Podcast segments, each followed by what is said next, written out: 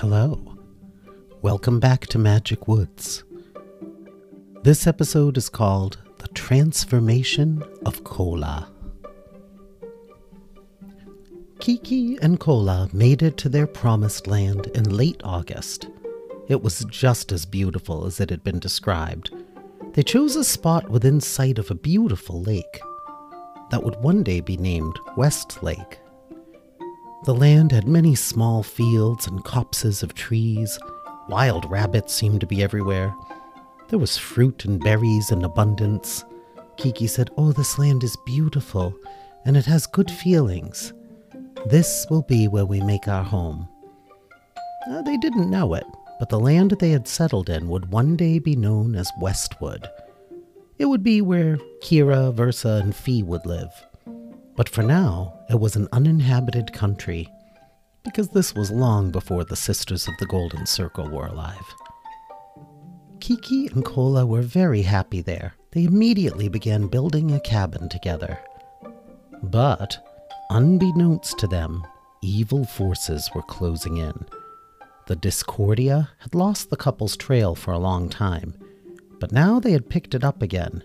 They would be to Westwood soon and an even worse threat was coming from much farther away. In another dimension, a whole other world, a Slurian captain named Ninzik became aware of Kiki's presence. He could sense her from afar because she wasn't underwater anymore. But he couldn't easily get to Magic Woods because you can't just take a spaceship into the dream world and that's where Magic Woods was, in the dream world. The only way the Slurian and his small crew could travel to Magic Woods was by projecting their dreaming selves, their astral bodies. When Ninzik's crew of Slurians arrived in Magic Woods, they were little more than ghosts or whispers, astral bodies unable to affect the physical world but Ninzik was partially able to take form. He decided he would appear as a friendly gnome named Mr. Bumpkin when dealing with outsiders. He erected a magical archway that looked like it was made of ancient stones.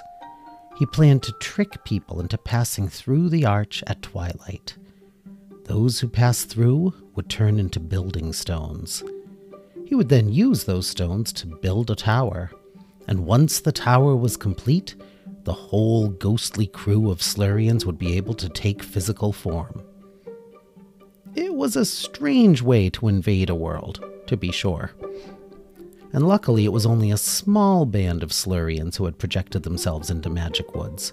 The other Slurians hadn't noticed Kiki yet or sensed her from afar. Well, Ninzik erected the stone archway in a field not far from Kiki and Kola's new cabin and the archway looked ancient, but it wasn't.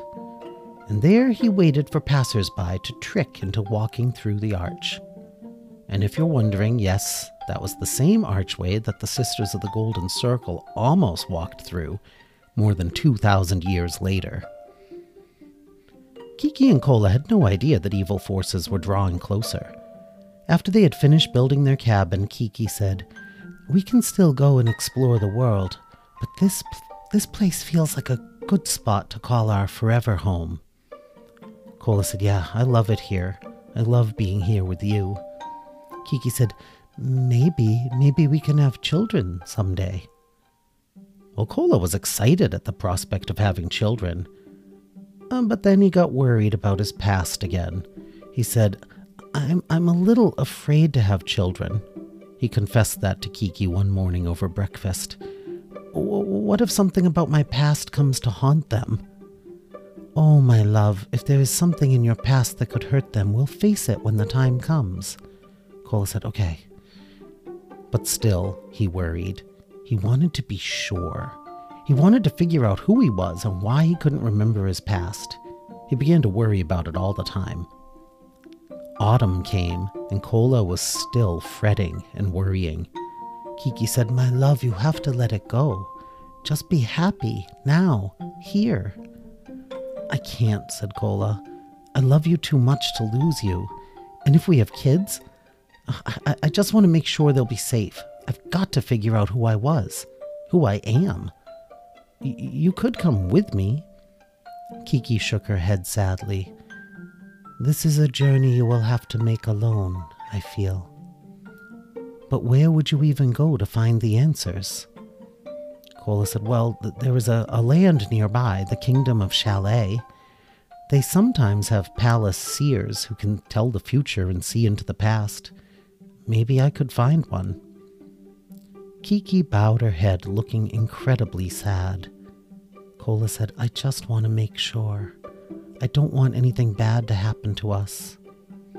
He kissed Kiki's forehead. He said, I'll be back as soon as I can. I'll be home before the snow flies. And then he left, and Kiki was left all alone at the cabin. A few days after Kola left, Kiki realized she was pregnant.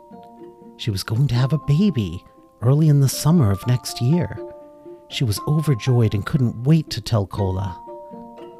But she never got the chance.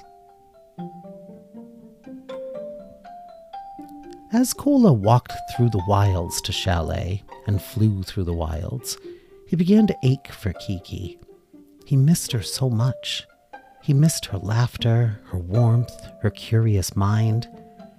They had not spent much time apart since they had first met, and now that he was away from her, he felt as if there was a invisible string of connection between them that was being pulled too tight. He worried it might snap if they were apart much longer, and that he would lose her. More and more, every day, he felt like he needed to go home immediately. And at last he thought, I'm going to let it go. I don't need to learn about my past. I'm going home to share the future with my love. He turned around and started heading home. He flew as fast as he could. Around him, the leaves were turning colors. It was well into October. One late afternoon, when he was only about a day away from home, he came upon an ancient looking stone archway in a glade on a hilltop. But he knew the archway wasn't ancient because he had been to that glade before and had never seen this arch. He was curious, so he went to inspect it. Then he heard a voice nearby. He turned and saw a vague, ghostly gnome like figure standing on the hillside. The ghostly gnome said, You are lucky, traveler. You have found the Arch of Destiny. Kola said, Who are you? Oh, said the gnome, my name was Mr. Bumpkin. I was one of an ancient race of people who are no longer alive, but my ghost still lingers.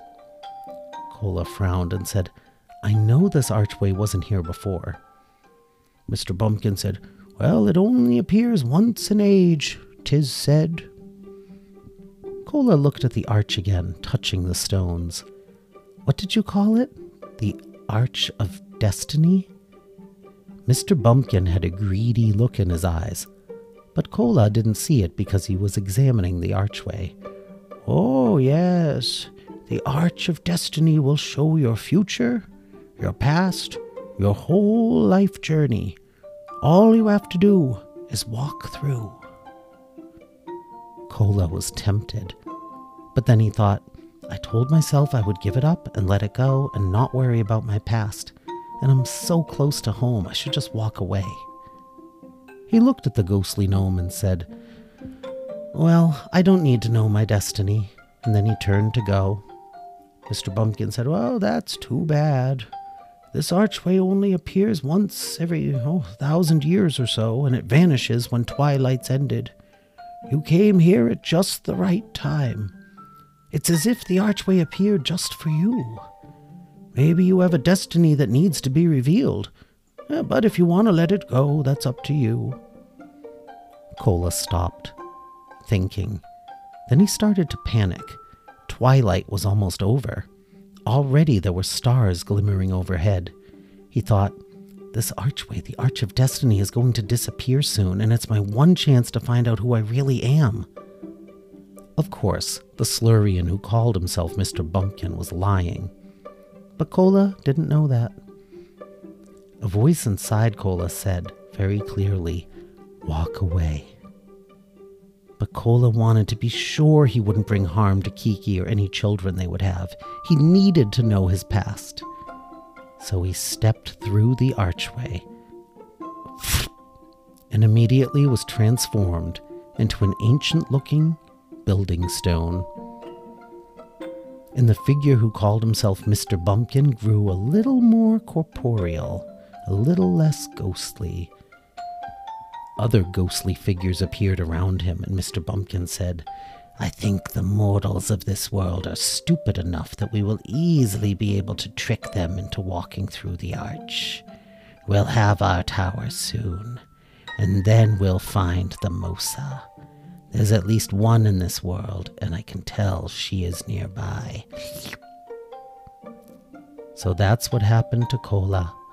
He was turned into a building stone, a silent victim of the Slurian's dark designs.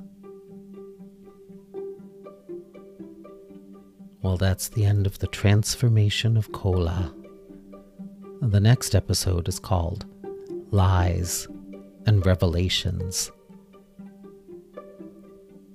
Goodbye.